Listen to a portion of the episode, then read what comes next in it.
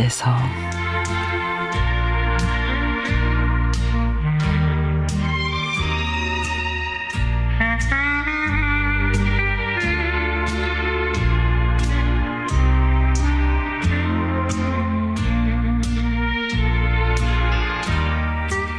1년 만에 묵직한 목돈이 쥐어졌습니다. 어, 이걸로 뭐 하지? 행복한 고민이 잠시 시작됐습니다. 단벌 신사인 남편의 양복을 한 벌 사줄까? 구두미창하고 테두리도 보풀이 잃었던데 롱패딩을 걸치고 나가는 딸의 뒤태에서 오리털이 삐죽이 여기저기 나와 있는 모습에 화들짝 놀랐습니다.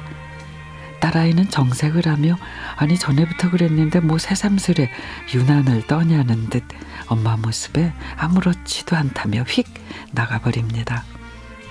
마음이 들숭숭합니다. 한덩치 하는 아들은 언제부턴가 자신의 외모와 옷차림에 신경을 좀 쓰는 눈치인데 어디에 차려입고 나설 만한 옷이 없는 듯합니다. 아휴, 생각은 많은데 결론은 돈이 문제입니다. 목돈이 생겼다고는 하지만 금액은 몇십만 원. 내가 생각하고 있는 가족에게 줄 선물을 충당하기에는 부족합니다. 1년 동안 친목 모임에서 모은 건데 처음 시작은 자신이 하고 싶거나 자신을 위해서 쓰기로 했죠. 그래서 돈을 받으면 두 돈짜리 금반지를 해야겠다는 생각을 했습니다. 악세사리나 보석을 좋아하는 스타일은 아닙니다. 남들 다 있는 다이아 반지가 없어도 한 번도 섭섭하지 않았습니다.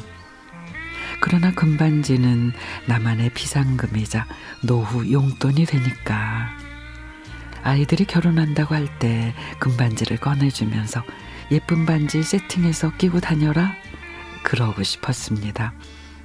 나이가 더 들어 호호백발 노인이 됐을 때 남편에게 금반지를 주면서 당신 하고 싶은 거 있으면 말해봐요. 돈 걱정하지 말고. 라는 말로 떵떵거리고 싶은 나만의 계획이 있었기에 금반지의 마음을 두고 있었습니다. 아, 아직도 결정장애에서 벗어나지 못한 내가 어떤 결론을 내릴지 모르겠지만 한 가지는 확실합니다. 모든 결과의 쓰임새는 결국 남편, 아이들에게 갈 것이라는 걸 말이죠.